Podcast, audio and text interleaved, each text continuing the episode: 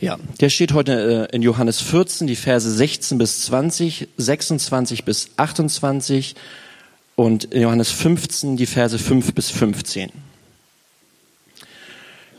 Und der Vater wird euch an meiner Stelle einen anderen Helfer geben, der für immer bei euch sein wird.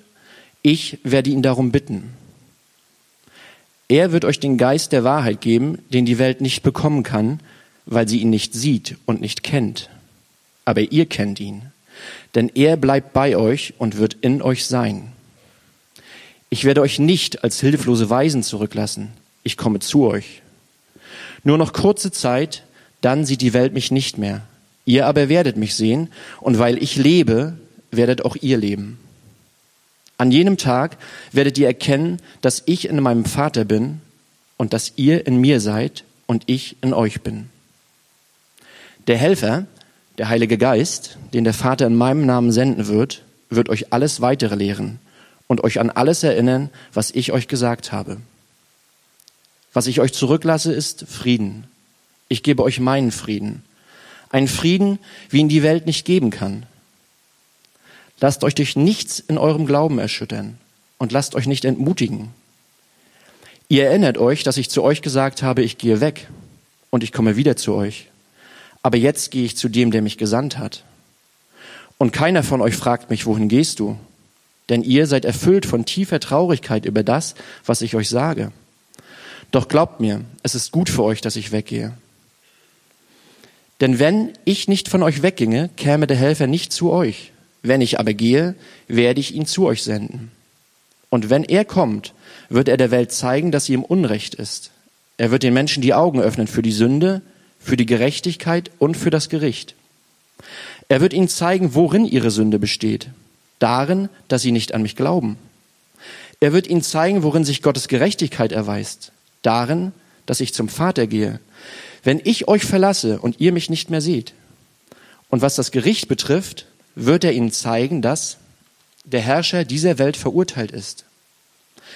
Ich hätte euch noch viel zu sagen, aber ihr werdet jetzt überfordert.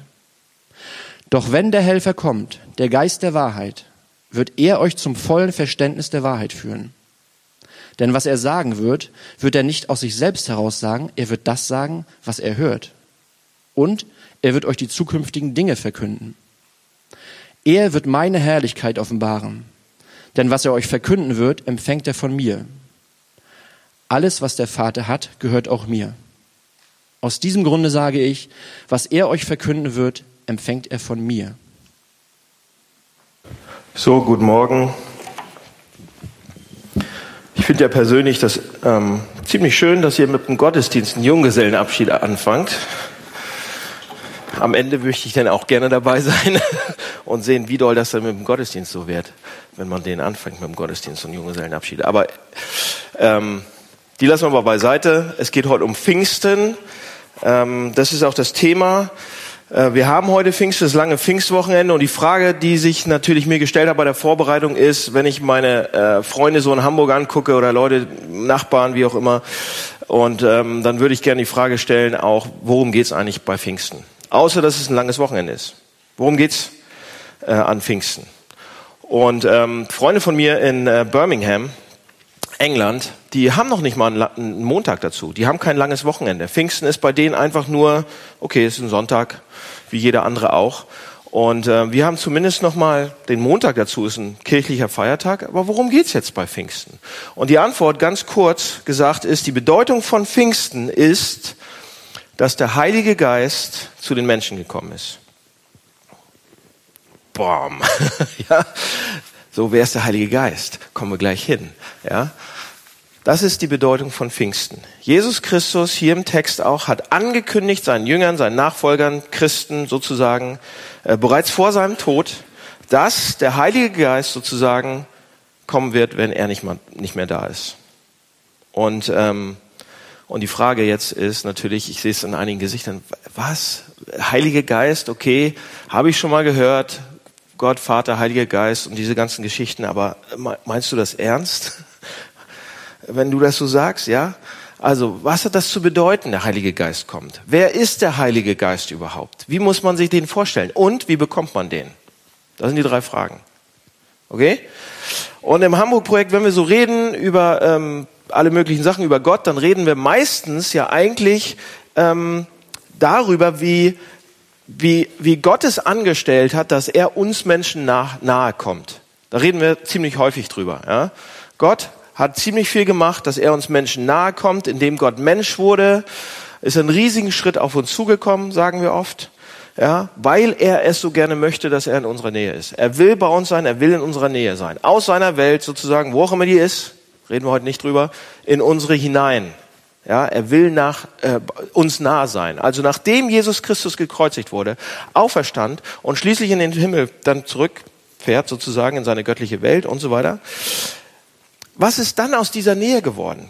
Gott sagt euch, ich will bei euch sein, er schickt seinen Sohn, er ist bei uns so ganz nah und jetzt auf einmal ist er wieder weg oder er kündigt es hier in unserem Text an, aber er ist weg, er ist nicht mehr da, man kann ihn nicht mehr anfassen, Gott ist wieder weg, oder?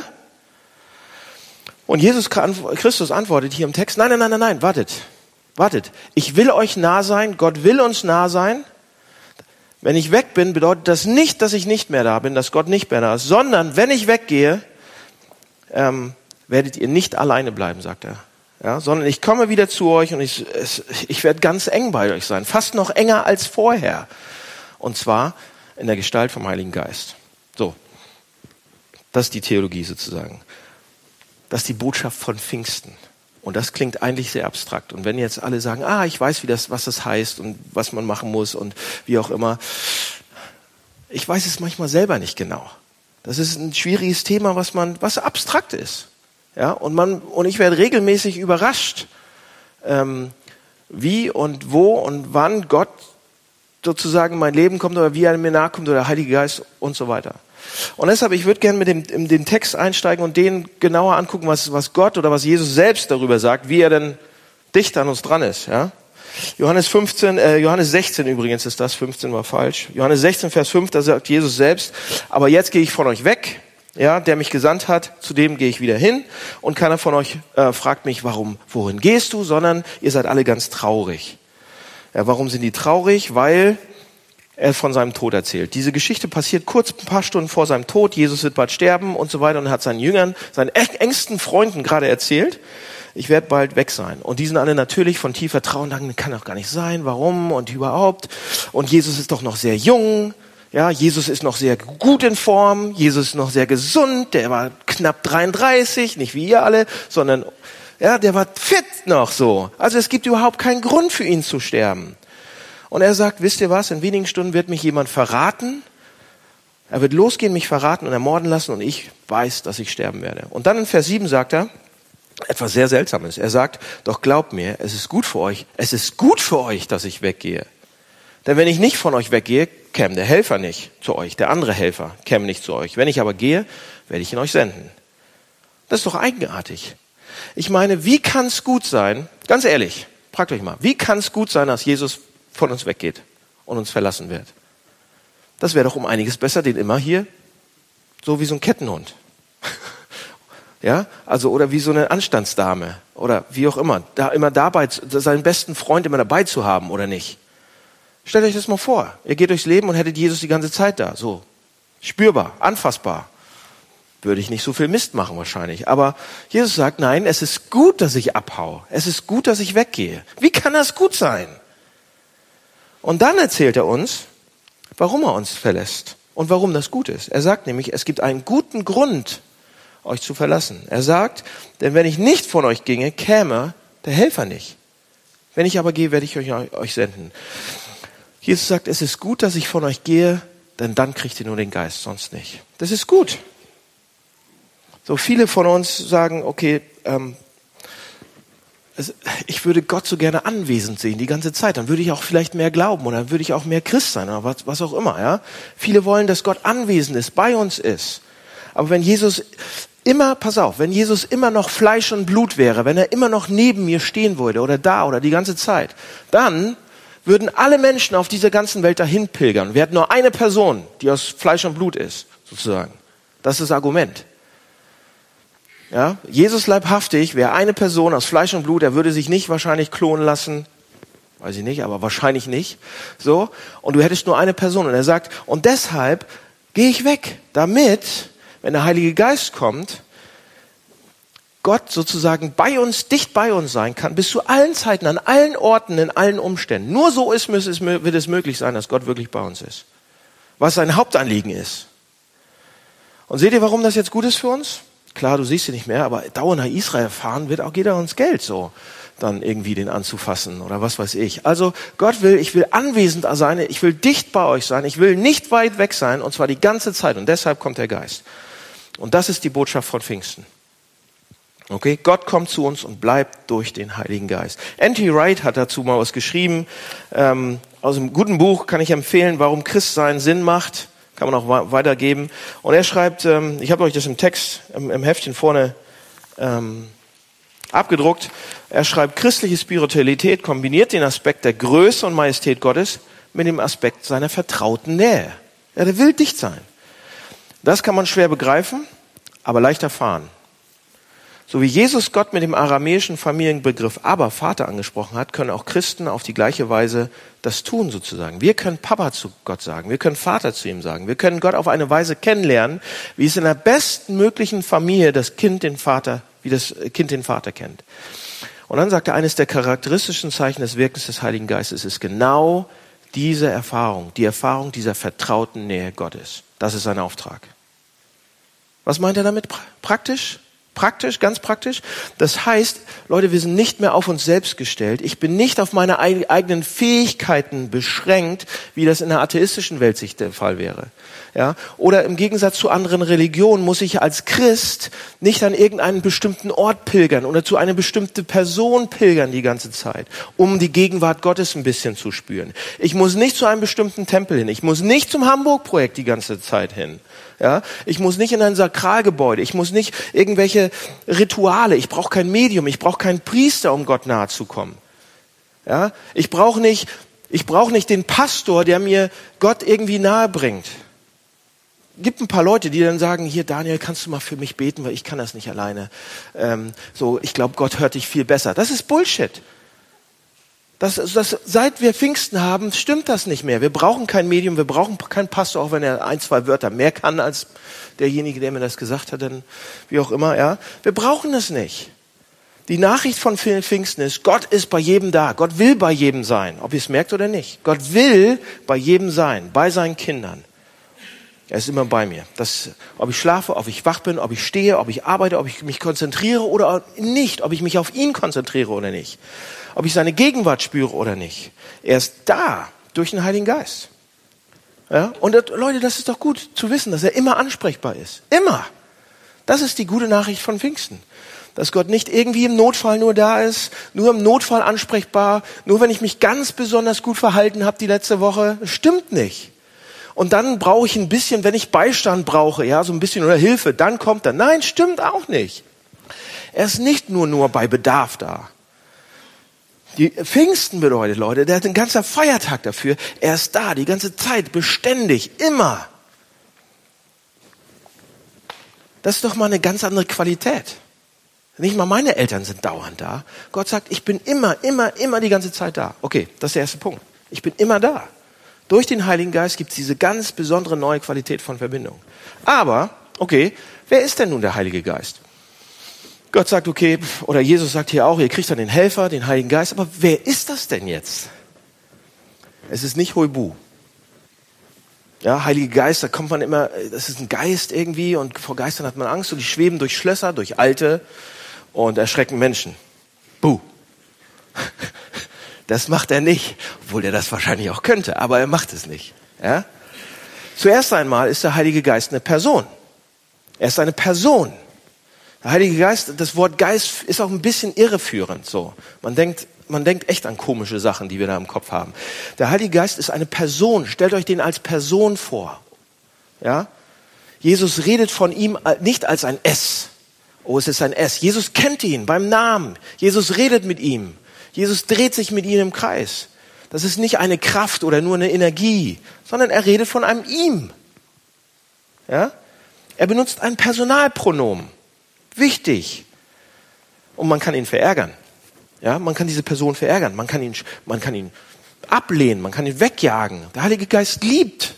Ja, eine Person, der, der liebt. Solche Gefühle hat doch nur eine Person, sozusagen. Aber er ist nicht nur eine Person, er ist auch Gott. Jesus spricht von dem Heiligen Geist, von der dritten Person der Dreieinigkeit. Oh, schwieriges Thema, machen wir mal einen anderen Tag, in einer anderen Predigt, ja. Aber es gibt Gott, es gibt den Vater sozusagen, es gibt Gott den Sohn, es gibt Gott den Heiligen Geist. Und dann sagt er, der Vater wird euch an meiner Stelle einen anderen Helfer geben. Ja, Jesus spricht von sich auch als Helfer. Ist gar nicht schlimm, ist Helfer zu sein. Auch in der Ehe ist es gar nicht schlimm, Helfer zu sein. Andere auch anderes Thema. Aber ja, der Vater, hier steht, wird euch an meiner Stelle einen anderen Helfer geben, der für immer bei euch sein wird. Ja, Jesus sagt hier, der Heilige Geist ist ein anderer Helfer. Die hatten schon einen Helfer da. Einer, der sie gelehrt hat, herausgefordert hat, unterstützt hat, ermutigt hat, ihnen die Beine langgezogen hat. Das war Jesus. Und Jesus sagt nun, wenn ich nicht mehr bei euch bin, übernimmt das der Heilige Geist. Der ist genauso gut wie ich. Der ist genauso gut wie ich. Fast noch besser. Das ist wie in einer Fußballmannschaft, als wenn du, oh, Jesus wird ausgewechselt und du hast noch Messi auf der Bank sitzen. Ja? So ist das mit ihm. Jesus redet so in den höchsten Tönen von ihm. Ihr kriegt keinen schlechteren, ihr kriegt den. Ich muss raus, der kommt rein. Ja? Persönlich für jeden. Und auf einmal kann man Hackentrick, ja? Okay, also er ist, was ist er? Er ist eine Person und er ist Gott. Was macht denn der Heilige Geist? Könnte man als nächstes fragen und sagt, okay, was macht er denn, der Heilige Geist? Sehr viele Dinge. Ziemlich viele Dinge macht er. Ganz, ganz viele Dinge, aber nur zwei. Erstens, er lehrt uns. Er bringt uns neue Sachen bei über Gott, über Jesus, über uns selbst. Und zweitens, er zeigt uns Dinge, die nicht in Ordnung sind in unserem Leben. Ja? Er zeigt uns unsere blinden Punkte unsere Blindspots, unsere Schattenseiten, kann er ziemlich gut, wenn man zuhört. Hier in Kapitel 14, Abvers 26 sagt Jesus ein paar Dinge über den Heiligen Geist. Ziemlich verwunderlich. Aber er sagt zum Beispiel in Vers 27, er wird euch alles weitere lehren. Ja? Und euch, und euch an alles irgendwie erinnern. Das sagt er. Also hier könnte man sagen, ein Auftrag des Heiligen Geistes ist Lehre. Er wird uns lehren, er wird uns unterstützen, er wird uns helfen, er wird uns Sachen beibringen. Und es gibt eine Menge, die ich einfach noch nicht weiß. Und dann gibt es eine andere Sache, die ich noch nicht überhaupt nicht verstehe. Und er ist dafür da, das zu machen. So nach und nach. Der Geist, Jesus sagt, der Geist wird euch lernen, er wird euch unterweisen. Das wird er machen. Wenn also der Geist in uns ist oder bei uns ist, immer irgendwie bei uns ist, dann ist ein Auftrag kontinuierlicher Unterricht. Eines der besten Sachen, die ich von einem guten Mentor von mir gelernt habe, ist, wenn du Gemeindegründer sein willst oder Pastor sein willst, wenn du aufhörst zu lernen, lernen über die Stadt, über euch, über wie ich Pastor sein kann und so weiter, dann kann ich auch kündigen. Dann entwickle ich mich nicht weiter, dann werde ich schlecht. Okay? Das hat er mir gesagt. Wahrscheinlich kann ich das in einige so auch weitergeben. Wenn wir aufhören zu lernen, ne, passiert nichts mehr viel. So, was bedeutet das? Dass der Heilige Geist uns unterrichten will, die ganze Zeit. Wie ist das praktisch? Pass auf, wenn wir seit einiger Zeit Christen sind, ja, und wir kennen nur ein paar Bibelverse, und wir, wir, kennen nur ein paar Geschichten aus der Bibel. Und wir kennen nur die Sachen, die wir schon immer kennen. Und wir kennen die Welt nur aus unserer Sicht, wie wir sie schon immer kennen. Und wir kennen ähm, Dinge aus unserer Sicht, wie wir sie schon immer kennen und so weiter. Die uns schon vor einer ganzen Weile beigebracht worden sind dann werden wir nicht genug vom Heiligen Geist gelehrt.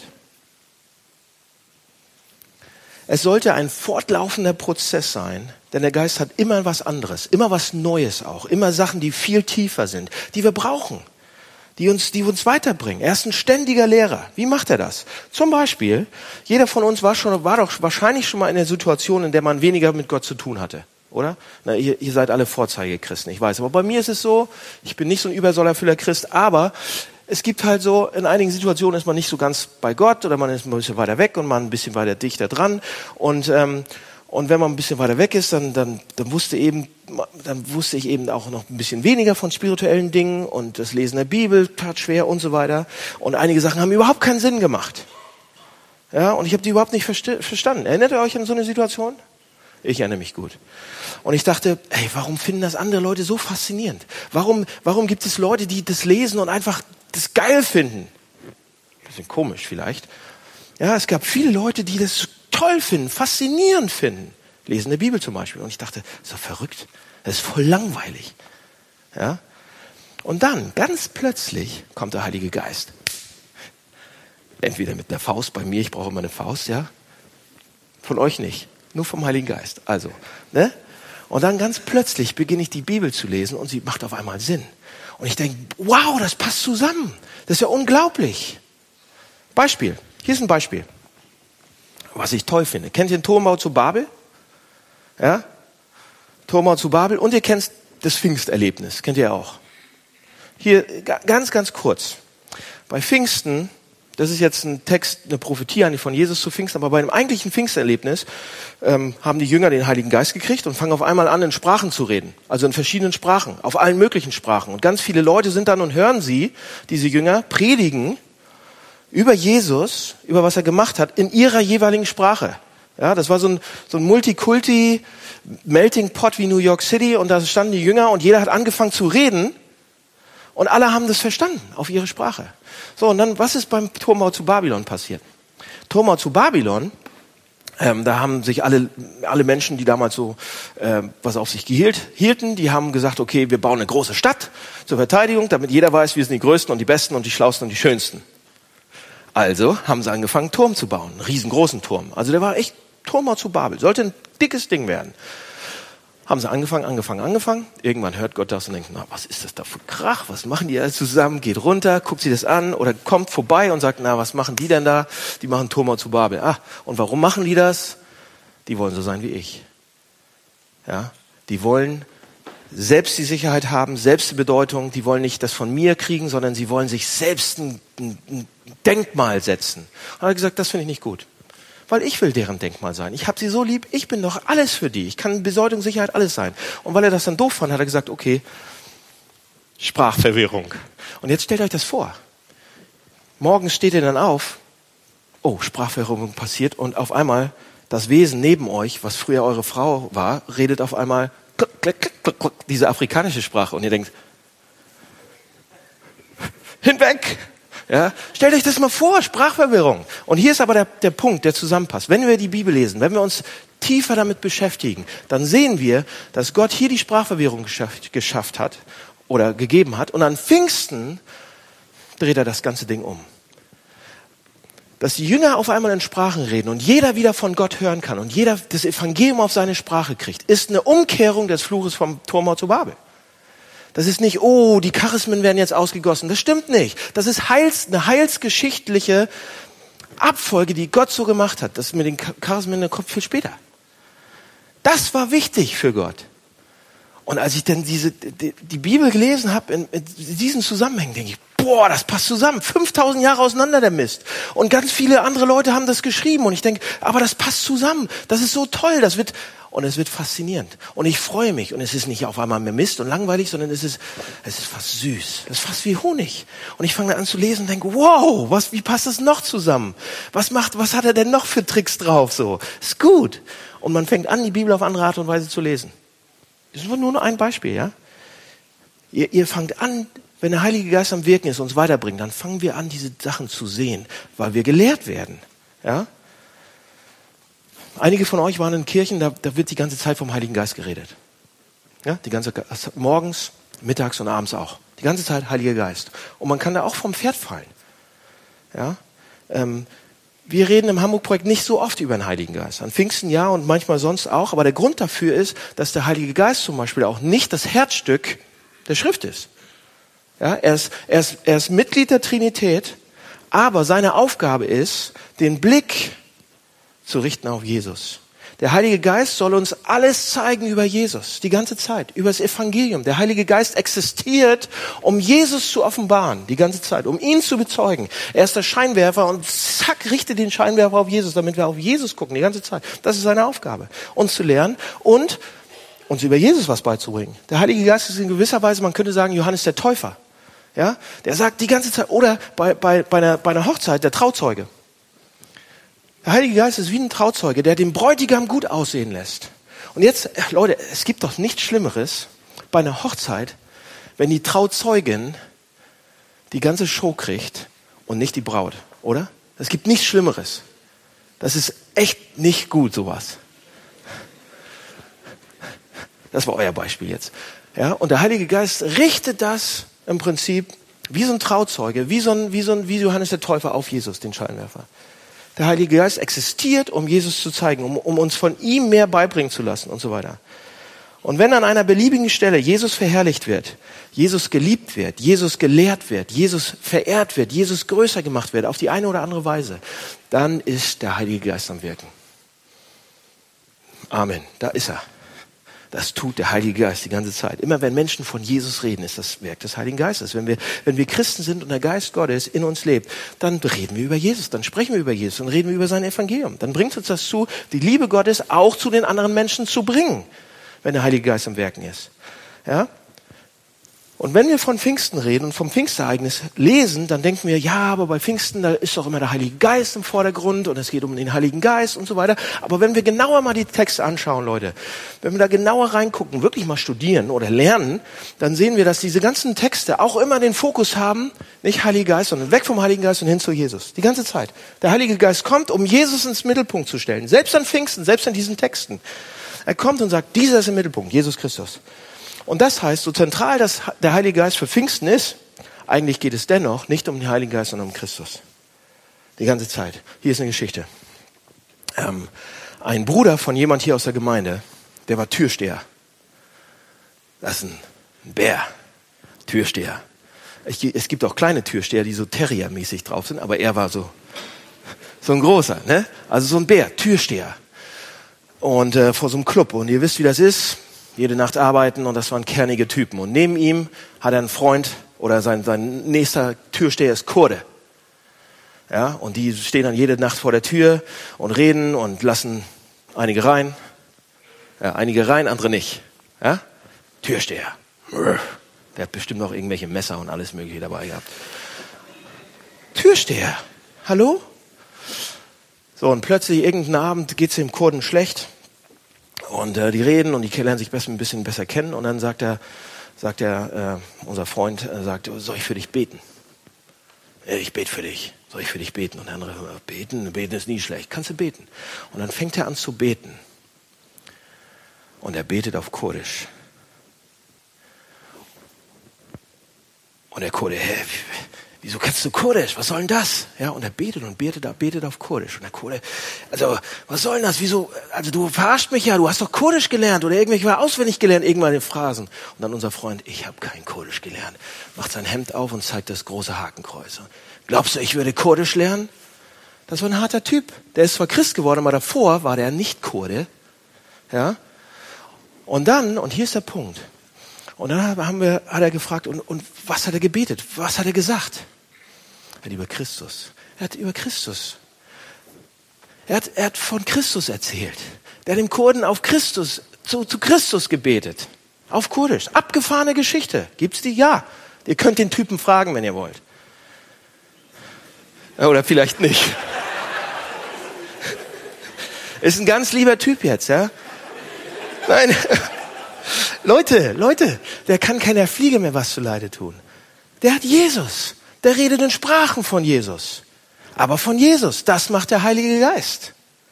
Der Heilige Geist kommt, um uns in eine bestimmte Richtung zu lenken. Und zwar weg von uns selbst und weg von der ungesunden Zentrierung auf Phänomene oder auf den Heiligen Geist und seine Phänomene hin zu Christus. Ja? Und wenn dir sowas geschieht, dass dir eine Aussage von Christus ganz besonders wichtig ist, dass du fast weinen konntest oder dass es bedeutsam wird, dann ist das der Heilige Geist. Oder für diejenigen von uns, unter uns, die sagen, ja, ich habe mit dem Glauben noch gar nicht so viel zu tun, aber die ein bisschen Interesse haben, ein bisschen Selbstinteresse, was verspürt haben vom Glauben, dass sie sagen, ah, ich möchte ein bisschen, also das beschäftigt mich schon, also gibt's das jetzt oder nicht? Oder das sind Hinweise, dass der Heilige Geist schon am Wirken ist. Alleine würdet ihr das nie machen. Ja? Seht ihr, in manchen christlichen Kreisen gibt es ganz viel Interesse am Heiligen Geist. Die ganze Zeit. Was er kann, was er macht, was er tun kann, was ich auch können sollte und so weiter. Aber, aber was hier im Zentrum seines Wirkens steht, Leute, im Text, an Pfingsten, in anderen Texten, seine Aufgabe ist ganz einfach. Seine Aufgabe besteht dahin, und da steht es wörtlich, mit Gewissheit, dass wir mit Gewissheit erkennen, Gott hat diesen Jesus Christus, diesen Jesus zum Christus gemacht. In, in Johannes 16, 14. Ja? Mit, mit, sagt Jesus mit eigenen Worten. Er sagt über den Heiligen Geist, seine Aufgabe besteht darin, mich groß zu machen, denn er wird von dem, was mein ist, nehmen und es euch verkündigen. Das bedeutet das. Der Heilige Geist nimmt, was Christus ist, und erinnert uns daran im Alltag, die ganze Zeit. Ja? Unsere geistliche Aufmerksamkeit will er auf Christus senden. Und das ist, Leute, das ist eine ganz interessante Balance an der Stelle für euch Christen, ja. Wir müssen uns einerseits klar sein, dass wir ohne den Heiligen Geist eben Christus nicht wirklich verstehen oder weniger verstehen oder gar nicht verstehen und nicht wirklich erkennen und lieben können. Schaffen wir nicht allein. Ohne den Heiligen Geist sind die, Augen, die, die Aussagen vom Glauben irgendwie tot. Das bringt nicht, kannst du dir auf den Kopf stellen. Zugleich müssen wir aber betonen, dass sich unser Glaube nicht zuletzt um den Heiligen Geist dreht. Er ist wichtig, aber dreht sich nicht um den Heiligen Geist, sondern um Jesus Christus. Und deswegen, Leute, bin ich manchmal muss ich ganz ehrlich sagen, vorsichtig, wenn es um einige christliche Kirchen geht oder Gemeinden geht und Strömungen gibt, die zentral sich um den Heiligen Geist kümmern und um sonst nichts. Und diese außergewöhnlichen, phänomenale Wirkungen total überbewerten. Und die ganze Zeit, die ganze Zeit, die ganze Zeit. Und wenn du das nicht hast, bist du kein guter Christ.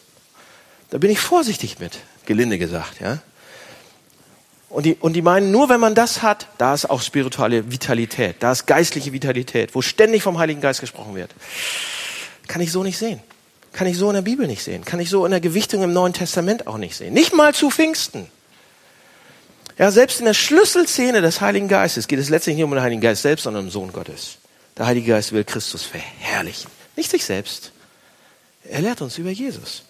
Der Heilige Geist macht zwei Sachen, hatte ich gesagt. Das erste ist, er lehrt uns, bringt uns Sachen bei über Gott und uns.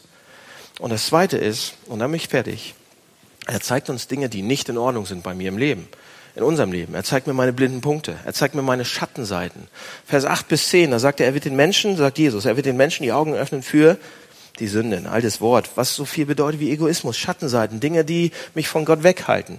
Und dann sagt er, und er will uns die Gerechtigkeit Gottes zeigen. Er will ihnen zeigen, worin ihre Sünde besteht, darin, dass sie nicht an mich glauben, dass sie selbst an sich selbst glauben. Er will ihnen zeigen, worin die äh, Gottes Gerechtigkeit sich erweist, nämlich darin, dass ich zum Vater gehe, wenn ich euch verlasse und ihr mich nicht mehr seht und so weiter. Ja? Jesus sagt also, dass eine Aufgabe des Heiligen Geistes ist, uns von unseren charakterlichen Schattenseiten irgendwie zu überführen, das immer wieder zu zeigen. Wenn ihr verheiratet seid, wie eure Frauen oder wie eure Männer. Aber der Heilige Geist macht das viel besser. Viel, viel besser. Er ist auf der einen Seite viel einfühlsamer und auf der anderen Seite viel unnachgiebiger als jeder Mensch. Aber er macht es und das ist gut. Das, das ist seine Aufgabe. Die Bibel sagt an einer Stelle, wir waren Feinde von Gott. Wir sind Feinde von Gott teilweise. Und an einem bestimmten Punkt kommt irgend, immer der Heilige Geist und zeigt uns das, wo wir eben Gott eigentlich, eigentlich in den Hintern treten, mit voller Wucht. Und ich glaube, der Grund, warum der Heilige Geist das tut, ist, er will uns zur Umkehr bringen.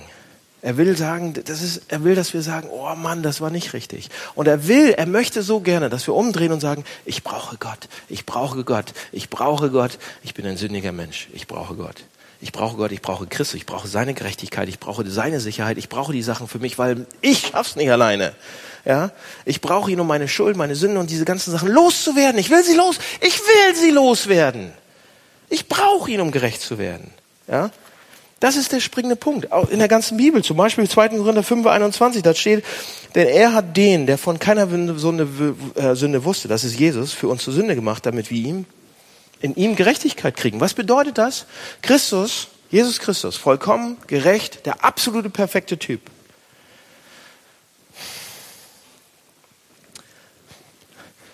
Ich liebe das eigentlich, diesen Punkt. Der perfekte Typ der absolut der Lieblingssohn vom Vater von Gott, hat seinen Platz geräumt, damit wir den haben können. Hat seine Gerechtigkeit und seine, seine Allmacht und seine, seine, seinen guten Ruf alles aufgegeben, damit du ihn haben kannst. Das nennt man stellvertretend. Deshalb diese ganze Geschichte, deshalb dieses ganze Trambam.